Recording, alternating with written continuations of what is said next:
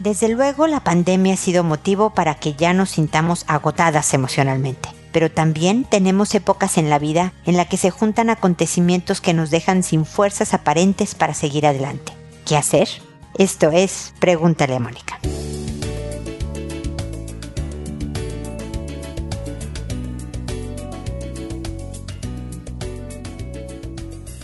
Bienvenidos amigos una vez más a Pregúntale a Mónica. Soy Mónica Bulnes de Lara, como siempre feliz de encontrarme con ustedes en este espacio que está agotado. no, bueno sí, no es cierto y sí es cierto.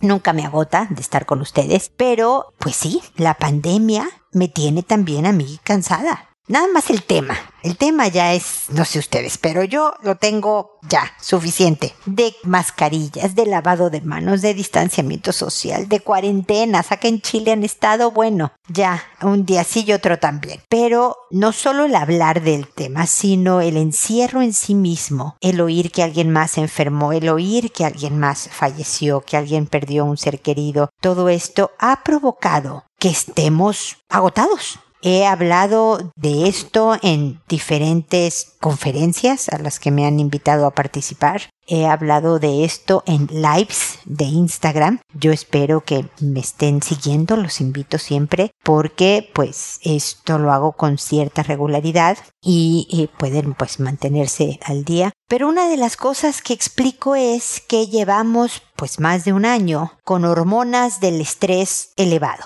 Y si en otras épocas de tu vida, para quitarnos del tema de pandemia, si has pasado por etapas difíciles, por eventos complicados, que pueden ser desde perder el trabajo, enfermarte, separarte, tener un hijo en problemas, cualquier situación que te estresa por largo tiempo, estas hormonas están hechas, las del estrés, el estrés en general está hecho para que estés lista para pelear o huir.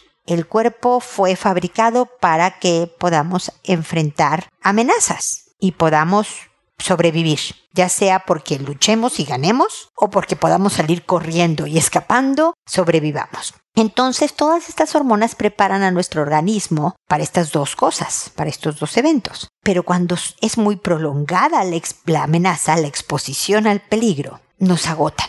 Porque pues una cosa es que veas un dinosaurio y o pelees con él, le ganes o te mueras, o huyas de él, ¿no? Le ganes en la carrera o te alcance y te mueras, ¿no? Pero eso duró poquito. Pero esta amenaza, esta pandemia, pues lleva año y medio redondeando cantidades, cifras, ¿no? Entonces ya las hormonas ya dieron todo lo que tenían que dar y el cuerpo está agotado. Y cuando físicamente nos agotamos, también emocionalmente nos agotamos. Y entonces estamos irritables. Y entonces estamos impacientes. Y entonces nos peleamos con todo mundo. Y entonces creemos que todo el mundo hace cosas para molestarnos. Y entonces empezamos a tener problemas con quienes nos rodean, en el trabajo, en la familia, con la pareja, con... Y entonces, ¿qué hacemos? Porque pues ya tengo problemas, pero ya estoy agotada, pero ¿cómo salgo de esta? Bueno, se trata de tomarte en serio. Se trata no nada más de quejarte, porque lo oímos, no solo yo, me imagino que ustedes lo oyen mucho. Qué horror, estoy agotada. Qué horror, estoy durmiendo pésimo. Qué horror, esta pandemia ya me tiene muy estresada. Qué horror, tengo problemas de dinero por la pandemia. O me enfermé, o... Y nos quejamos que es normal, es humano, es lógico, pero no hacemos cambios. Y les he dicho en muchas ocasiones, Einstein decía que locura es hacer siempre lo mismo esperando diferentes resultados.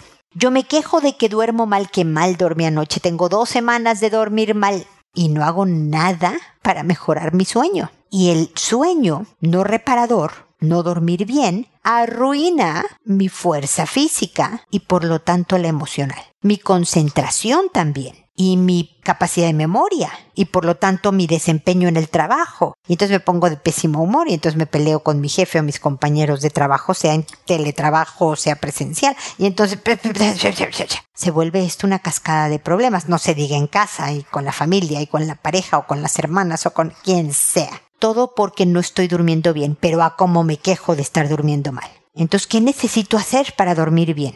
Entonces tomo acción. Si es necesario que voy al doctor, le invierto. Vendo mis zapatos si es necesario, porque es importante que yo duerma bien para mi salud física y mental, por el bien mío primero y por el bien de los demás para conservar mi trabajo, para conservar mi relación de pareja, para poder llevarme bien con mis hijos, para todo lo demás. Vale la pena vender mis zapatos si no tengo dinero para ir al doctor, para comprarme estas medicinas que son importantes si es necesario. Leo un libro o veo en internet métodos para dormir mejor. Hay una serie de información en internet muy buena positiva y sana, por favor revisen sus fuentes, de cómo mejorar el sueño. Pero, ay, no, es que eso no lo voy a hacer porque me quita mucho tiempo. Ay, no, es que me dicen que no vea el celular y es que me encanta ver el celular. Si tú misma te cierras las puertas, me explico, entras en un círculo vicioso, tómate en serio. De verdad, hay muchas formas de empezar a cuidarte,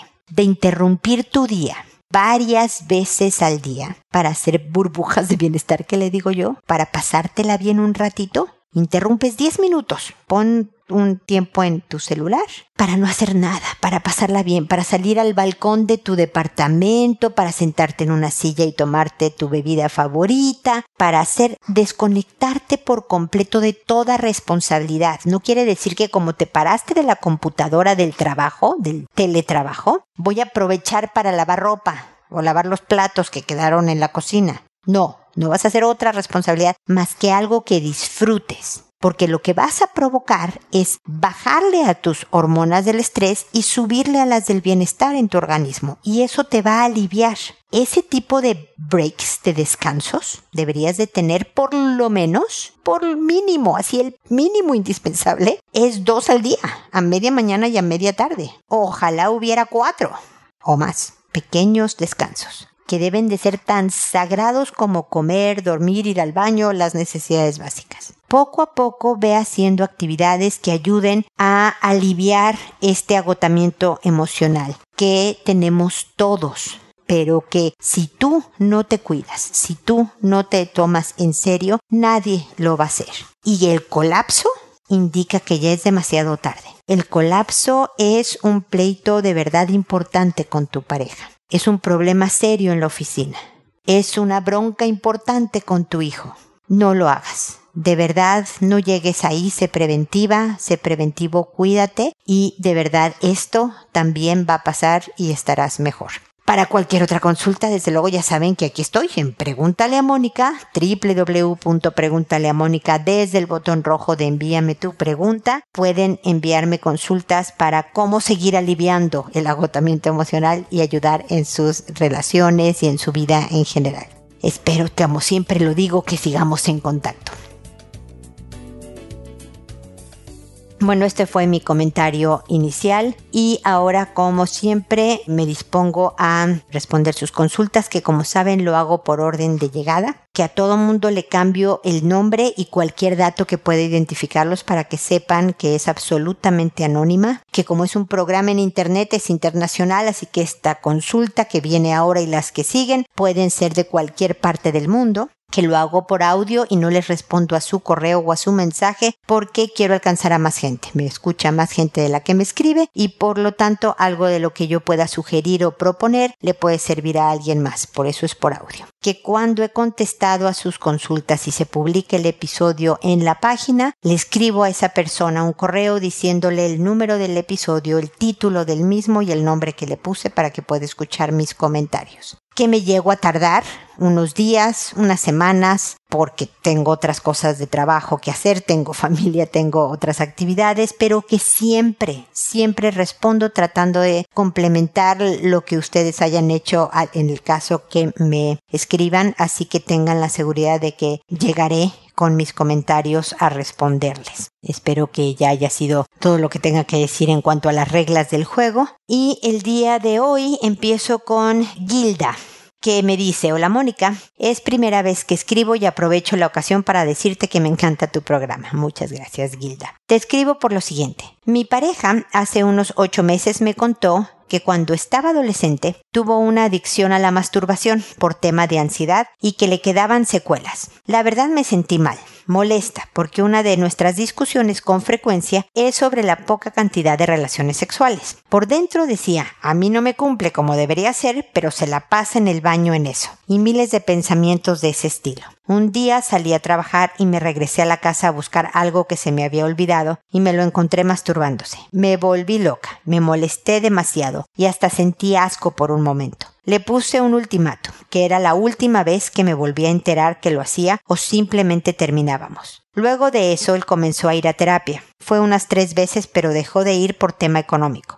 Quiero confiar en que de verdad está haciendo un cambio, pero me cuesta mucho confiar y cada vez que va al baño me acuerdo de lo ocurrido. Quisiera tener confianza y tranquilidad mental. Saludos. Hijo, Gilda, algo que tienes que definir es bien importante es cuáles son los no negociables. Porque esto lo sabes porque es evidente para tu pareja, no es algo que le llena de orgullo, es un problema serio que tiene la adicción, es un enganche que llega a tener sus lados biológicos, un tema de ansiedad que lo ha tenido pues por años, si no es que por lo menos una década, ¿no? Como una salida. Eso es lo malo de la masturbación cuando se lleva a niveles fuera de control, que despersonaliza es decir, le quita a la pareja la oportunidad de participar en la vida sexual como dos, sino que yo solito cumplo con la labor de desahogar mi impulso porque alivia una ansiedad. No es que no te quiera, no es que no quiera contigo sexualmente, está cumpliendo esta salida, la masturbación, otra función, alivia ansiedad como comerse las uñas o como fumar, que yo sé que no es lo mismo. Ojalá se comiera las uñas, yo lo sé, Gilda, ¿ok? No lo estoy ni minimizando ni excusando, pero quiero decir que sí es un problema muy serio cuando uno, yo sé que no están casados, ¿no? Y tú sabes que una de las promesas del matrimonio es en la salud y de la enfermedad que tú no has hecho porque me hablas de tu pareja, no de tu esposo. Pero cuando uno se compromete en una relación, debe de decidir personalmente cuál es el no negociable. Por eso con eso empecé. Porque debes, y ese es tu ultimato, si esta es la última vez que se la vas a pasar, debes de saber y estar segura de que esta es la última vez que se la vas a pasar. Porque es posible que vuelva a caer. Kilda, no es tan fácil. No es tan fácil decidirse, no, zafarse de una adicción cualquiera que ésta sea. Y se tropieza muchas veces en el camino y el enojo y la amenaza y el manotazo, yo sé que no hubo manotazos, pero es como, em, nunca es un camino adecuado no te quiero decir quédate porque pobrecito está tratando y no le sale. Esta es una decisión solo tuya. No debes de quedarte donde no quieres, donde tienes respuestas tipo asco, de rechazo tremendo. Pero también tienes que reflexionar sobre hasta dónde, qué están dispuestos a hacer el uno por el otro. Porque si él está tan enganchado, si la adicción está tan fuerte, no va a poder sin terapia. Y va a tener que hacer él de su parte un sacrificio económico importante. A lo mejor quitarse de ciertas cosas para lograr tener ese apoyo terapéutico. Y los dos saber los precios que se pueden pagar, Gilda, porque son importantes. Los adictos son mentirosos diciéndote que ya no lo hace cuando sí lo hace si tienen hijos, si algún día vuelve a recaer y un hijo tuyo lo descubre, ¿qué pasa en la familia? Si ya de por sí pasa, ocurre en las parejas que hay un declive, una baja en las relaciones sexuales por diferentes etapas y tú ya ahora tienes discusiones por ese tema, entonces, ¿qué va a estar pasando en cuanto a su vida sexual, etcétera, etcétera? ¿Me explico, Gilda? Entonces, independientemente de si se recupera o no se recupera, hay muchas cosas que debes de reflexionar y deben de hablarlos con franqueza y con cariño, no con coraje y no con, con asco, que yo entiendo tu reacción y yo creo que él también la entiende pero creo que se debe de hacer una conversación adulta y real sobre el tema en donde aquí el amor no tiene nada que ver. Pueden amarse profundamente y decidir, bueno, tratemos de hacer esto juntos y de que me hables con franqueza y dime cómo te ayudo, cómo sí te ayudo a evitarlo, cómo le podemos poner obstáculos a esto y qué no te ayuda de mis actitudes y dónde, en qué la ansiedad y todo. Y si va a terapia, a veces acompañar en algunas sesiones para que tú también tengas una asesoría de un especialista para cómo se maneja, de manera que no seas codependiente de una adicción. Eso es bien importante. O no, Gilda en donde a lo mejor él sea el que decide, ¿sabes qué? No, la vamos a hacer porque con este problema mío no puedo y no contigo. ¿Me explico? Creo que están en un momento bien importante y muy definitivo para hablarse con realidad y tomar acción inmediata de lo que definan que es el siguiente paso. Suerte, pero hay, se necesita mucha comprensión, mucho amor del que se tienen y mucha decisión. Espero que sigamos en contacto. Huberta ahora me dice, hola, estoy realmente preocupada y me dirijo y atrevo a preguntar porque vi un comentario de unas mamás sugiriéndote a ti. Mi hijo está por cumplir cinco años de edad y en unas ocasiones estoy durmiendo y él descubre mis pies y los besa y acaricia y tiene erecciones y yo no sé cómo reaccionar. Si regañarlo o dejarlo pasar, necesito ayuda, un consejo, ¿qué debo de hacer? Muchas gracias. Mira, a los cinco años las conductas de los hijos no tienen la misma implicación sexual que tiene para los adultos. Aunque su cuerpo reaccione porque funciona su cuerpecito y tiene una erección, no tiene los mismos significados. A los adultos nos impresiona mucho. Sin embargo, no debes de dejarle hacer cosas que no son adecuadas y que a ti te incomodan. O sea, por muy normal que para un niño de dos años no tenga ningún tipo de significado estarle apachurrando los, apachurrando, lo digo en mexicano, aplastando los senos a las mujeres porque le llaman la atención los senos de las mujeres, no debes de dejarlo hacer. Por la calle no debe de estar aplastando senos, ¿me explico? Por más que es inocente y no estás, no sé lo que hace y para él no tiene un significado, no es adecuado, no se hace. Si en alguna cultura del planeta esto es socialmente aceptado, bueno, ok, perfecto, ahí no tendríamos nada que decir. Pero en esta cultura eso no se hace, entonces no. Por lo tanto, aunque tu hijo técnicamente no está haciendo nada grave, no lo regañes, le debes de indicar, no hijo, eso no me gusta que me lo hagas a mí y no es adecuado que estés acariciando y besándole los pies a las personas. ¿Quieres hacerme un cariño? Dame un abrazo y dame un beso en la mejilla. Cuando estemos despiertos todos. Hacer cosas cariñosas cuando alguien está dormido es como aprovecharte de alguien. Trata de usar las palabras de cinco años que te entienda, dale ejemplos de que es como si tu amiguito cuando tú estés dormido te dé un golpe en la cabeza. Yo sé que es cariño lo que le está haciendo, no es un golpe, pero trata de hacerle entender cómo cuando alguien está dormido no se le hacen cosas, tiene que estar de acuerdo el otro para recibir cariño, para recibir un regalo, para recibir lo que sea. Y que nunca cuando al otro le incomode. Si a alguien le incomoda un abrazo, no debe de recibir abrazos. Creo que alguna vez en este programa yo les conté cómo a los cinco años mi hijo menor, que ahora tiene 25, me dijo que él no quería volver a dar besos al saludar a la gente y que él jamás iba a dar un beso. Yo debí de haberlo hecho firmar esa decisión para que me la cumpliera, sobre todo cuando empezó a tener novia, ¿no?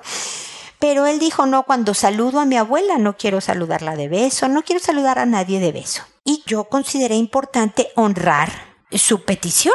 Yo le dije, perfecto, tienes que saludar a tu abuela y despedirte de tu abuela.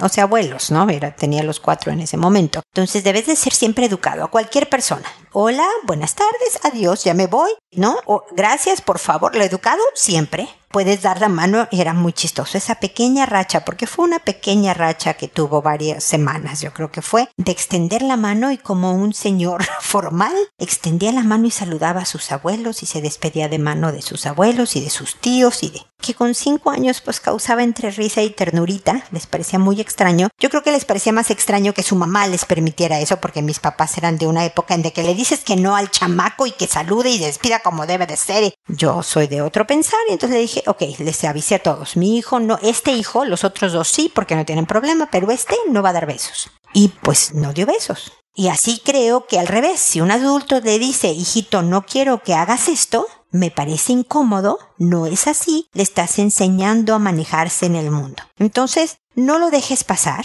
pero no lo regañes, explícale con cariño y ternura. una y otra vez, porque los niños también a veces no entienden a la primera, a veces no quieren entender a la primera, etc. Sobre todo porque si le es placentero, su erección lo indica, puede insistir.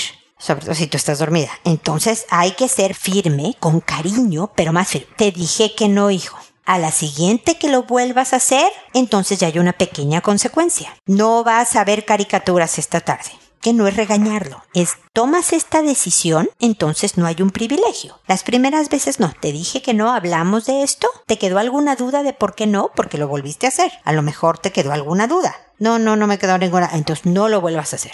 Y a la tercera es, no, hijito, ya, hay una consecuencia porque estás tomando una decisión que tiene que tener una consecuencia por una decisión equivocada, pero con cariño, comprensión, pero con firmeza para que lo puedas guiar hacia donde debe de comportarse. De todas maneras, mi querida Huberta, estamos en contacto para más dudas sobre el tema o de cualquier otro tipo de crianza de hijos, pareja y todo lo que puedas tú considerar en los temas de mi especialidad. Ignacia me dice, estimada Mónica, le agradezco su ayuda. Mi consulta es por mi pareja y que bueno, me influye igualmente a mí. Él hace unos años toma antidepresivos pero siento que no le hacen efecto, pues pasa con sueño, trabaja independiente y evita al máximo ir al trabajo. Trata de solucionar desde la casa y se vuelve a dormir o a intentar dormir porque tiene pésima calidad de sueño. Hace unos meses comenzó con un dolor en el estómago y después de exámenes aparecen los antígenos de la próstata altos y su próstata muy grande al doble de lo normal. Está en tratamiento y esperando que los medicamentos hagan efecto. Además, junto con esto tiene problemas en el tabique nasal, no respira bien, le surgieron problemas en las muelas, dolores de articulaciones y pésimo humor. Agradezco algún consejo o si conoce un buen psiquiatra, mil gracias, agradezco de corazón. Mira, Ignacia, evidentemente sí necesitas un especialista. No puedo, no sé de qué país, tengo ahora incluso los de Chile, que puedo conocer alguno que otro psiquiatra. Siento que no me gusta recomendar tanto porque te voy a decir por qué, Ignacia. Con los psicólogos y los psiquiatras, el sentirte cómoda es indispensable el que el paciente se sienta a gusto y en confianza con el especialista es fundamental. Yo te puedo recomendar a un super psiquiatra con una experiencia impresionante, un currículum que bueno, pero si tu esposo no se siente bien con él, si no le cae bien, no le va a funcionar la terapia. Eso por un lado. Por otro lado, psiquiatras y psicólogos han estado llenos de trabajo en esta pandemia y me ha pasado que de repente recomiendo a uno y me dicen, ¿sabes qué? No tiene tiempo en su agenda, entonces no me sirvió de nada tu recomendación. Entonces, te pido por favor que le pidas a amigos, conocidos, familiares que te recomienden a alguien. Busquen por ahí, no se rindan a la primera, porque se ve que tu esposo tiene temas de ansiedad, de podría ser que influyan en todo lo tema de salud, incluso obviamente dormir mal, antidepresivo tiene temas de ánimo importantes el pésimo humor del que me hablas y puede tener relación también con sus temas de articulaciones. O sea, yo siento que todo está conectado, Ignacia. Entonces, independientemente de que le chequen lo de los dientes, le chequen lo de la respiración, desde luego lo de la próstata es importante y demás, que no deje de ver a un especialista del ánimo, psiquiatra ojalá, pero psicólogo definitivamente. Es tan importante como todo lo demás puede ayudar bien importantemente en mejorar todo lo demás. ¿Me explico? Y desde luego a mejorar tu relación con él y con la familia y todo. Él se va a sentir mejor porque si está tomando número uno antidepresivos tiene que ir al psiquiatra porque no le están funcionando, tiene que revisar no solo la dosis, sino a lo mejor ese antidepresivo en particular no le está funcionando y tenga que cambiar de marca. Y además checar si es la dosis subirla, bajarla. O sea, los medicamentos para el ánimo es un traje a la medida. Entonces el doctor tiene que probar con uno y decir, ¿cómo te sientes? No, pues me duermo todo el tiempo o no me concentro o estoy como atontado. Y le suben y le bajan y le combinan hasta que dan con lo que tú necesitas en particular. Si quieres, Ignacia, ponlo a escuchar esta respuesta, esto que te estoy diciendo. Al fin que no te llamas Ignacia, él puede estar súper tranquilo que si te dice, pero ¿cómo se te ocurrió mandar esto a un programa? Te va a... No te llamas Ignacia, nadie sabe quién eres tú, ni quién es tu marido, ni nada. Así que están absolutamente protegidos. Pero creo que es importante que escuche lo importante que es que se cuide, porque él se va a sentir mejor, más aliviado de decir, ay, qué bueno que ya no estoy tan de mal humor, ni tan bajoneado, y por lo tanto creo que duermo un poco mejor, aunque sea un poquito, ya va a ser algo bueno, porque al no dormir no puedo concentrarme y no retengo, oyeron todo el principio del programa, entonces este punto es, es bien importante. Espero haberte ayudado por lo menos con ese consejo. No lo dejen. Si el primer psiquiatra o el primer psicólogo no funciona y le cayó pésimo, no digan es que ninguno, los, los psicólogos no sirven, porque créeme que lo oigo con frecuencia. Traten con otro de verdad hay veces, me ha pasado, ¿eh? que llegan conmigo y me dicen, ah, mira, es que he ido a cuatro que nada más me caían mal. Y, a lo mejor el quinto es el bueno. No necesariamente soy yo el bueno, pero me explico. O sea, hay veces que tarda en llegar tu doctor, pero llega. Y por lo menos te empiezas a tratar como lo que necesitas y te empiezas a sentir mejor. Así que no se descuiden los dos, porque también tú cuidar a un enfermo tiene un desgaste personal para ti. Y es importante que entre los dos vean por él, pero también un poco por ti. Así que cuídense muchísimo y espero que sigamos en contacto. Y Jacobo me dice, hola Mónica, espero me puedas dar un consejo, me urge, te cuento. Tengo 10 años de casado y una niña. Me casé muy enamorado de mi esposa. Después de bastante tiempo de insistir en que me diera una oportunidad para entablar una relación, por fin me se dieron las cosas y formamos una bonita familia. Lo que me atrajo de ella fueron sus valores, principios y cercanía a lo espiritual. El problema es que recientemente me enteré de muy buena fuente acerca de su pasado y no me fue nada agradable saber que tuvo un buen número de novios antes de mí y con todos sostuvo relaciones sexuales. Con alguna pareja vivieron juntos, otro era casado, otro era muy mayor que ella, en fin, todo esto me choqueó y es como si estuviera con alguien que realmente no conozco. Me afectó demasiado por una parte porque debo reconocer que soy moralista y aunque obviamente yo sabía antes de casarnos que ella ya había tenido relaciones, nunca me imaginé este historial. No sé si aún estoy compitiendo con algún fantasma del ex. Todo esto me ha provocado gran inseguridad. No sé si aún ve alguno de ellos, pues no faltó que sostuviera un romance con compañeros de trabajo. Estoy desconcertado. No le he comentado nada, pero no sé cómo actuar con ella. Quizás la idealicé demasiado y es lo que me provoca esta angustia. ¿Qué puedo hacer para superarlo y poder enterrar su pasado? Te agradezco tus consejos que son siempre atinados. Pues te agradezco el comentario sobre mis consejos, Jacobo. Espero que el que te dé hoy también, pues por lo menos te tranquilice un poco y te empiece, empiece a dar un camino porque creo que esto va a ser un proceso que va a llevar un tiempo, porque lo primero que te tengo que decir es que en este momento estás viviendo un luto. Haz de cuenta que la imagen de la esposa, la imagen que tenías de tu esposa, se murió. Esa mujer que tú creías que era, murió y la estás penando, la estás sufriendo, estás sufriendo su pérdida tienes a una mujer la madre de tu hija. No creo que por 10 años hayas estado engañado. Tengo una pequeña duda porque en la redacción de tu mensaje no me queda claro. Me dice porque no faltó que sostuviera un romance con compañeros de trabajo. Me imagino que en su pasado, no durante su matrimonio, quiero pensar. Porque pareciera también por tu mensaje que en estos 10 años no ha habido falta, Jacobo. Entonces yo no sé si tuvo un pasado muy tormentoso tu mujer, del cual, como decía yo al principio, de alguien más, no se siente orgullosa y que precisamente por eso asumió unos valores, unos principios y una cercanía espiritual que fue lo que te atrajo. Porque dijo, ah, canijo, esto que hice no estuvo bien, mira lo que aprendí. Y por lo tanto me voy por este rumbo. Y ahora es esta mujer, que es la que tú tienes, ¿O no? Yo no te conozco a ti, no la conozco a ella. Entonces, a lo que, lo que creo que debe, que falta aquí, porque me dices que de muy buena fuente. Yo no sé cómo pueden pasar 10 años y ocultar tanto, tantísimo, que no haya surgido nada. No sé si no lo quisiste ver. Acabo de hacer un episodio de pareja ojos que no quieren ver porque tu esposa de verdad hizo un cambio tan tremendo, es una maga de la actuación, o, qué pasó aquí, que no viste cosas de su pasado, pero en fin. Lo que me extraña es que con alguien que llevas 10 años por lo menos, esto es lo casado más el noviazgo, que ya hiciste una niña con ella.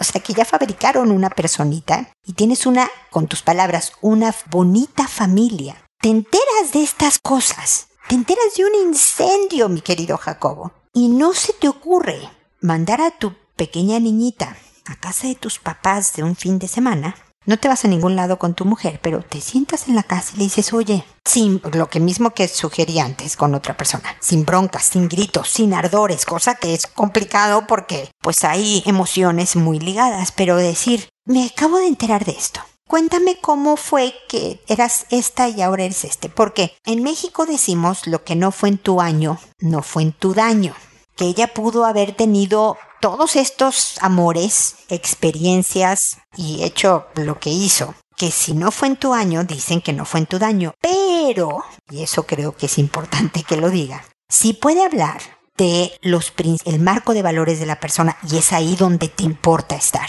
No me importa lo que hizo en el pasado tu mujer, no me importa, por grave que sea Jacobo. Lo que me importa es dónde se para ahora. Me da la impresión por cómo lo dices porque lo que te enamoró de ella, y yo soy, ya lo sabes, bueno, no sé si lo sepas porque no sé qué tanto me has oído en otros episodios, pero soy patológicamente optimista. Yo suelo pensar bien de las cosas y muy bien de las personas. Entonces quiero pensar que tu mujer le pasó lo que dije yo al principio. Dijo a Canijo, mira lo que hice, ahora quiero hacerlo bien. Y entonces adquirió, recuperó, asumió lo que quieras ponerle de palabras. Una serie de valores, principios, espiritualmente se acercó a Dios, a quien sea, y fue lo que te gustó de ella. Y desde entonces, hasta el día de hoy, estos 10 más años que lleva contigo, es esta persona. Y no por lo que hizo antes, sino por el cambio que la llevó a bla, bla, bla, bla.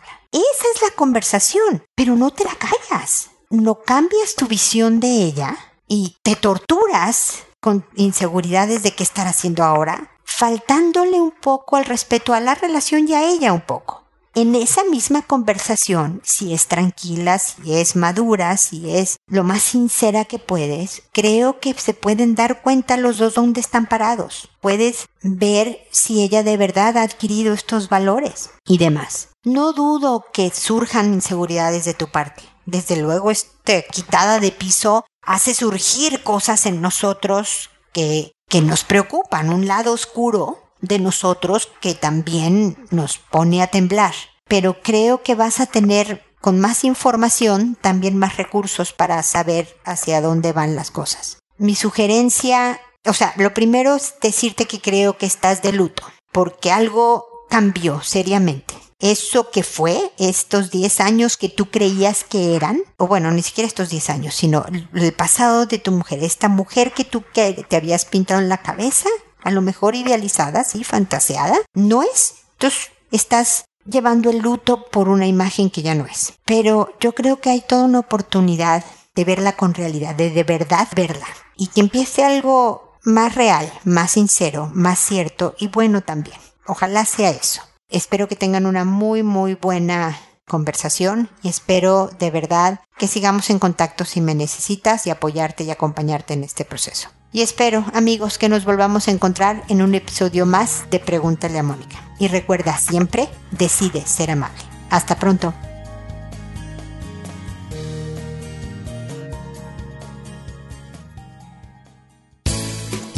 ¿Problemas en tus relaciones? No te preocupes, manda tu caso, juntos encontraremos la solución. www.preguntaleamónica.com Recuerda que tu familia es lo más importante.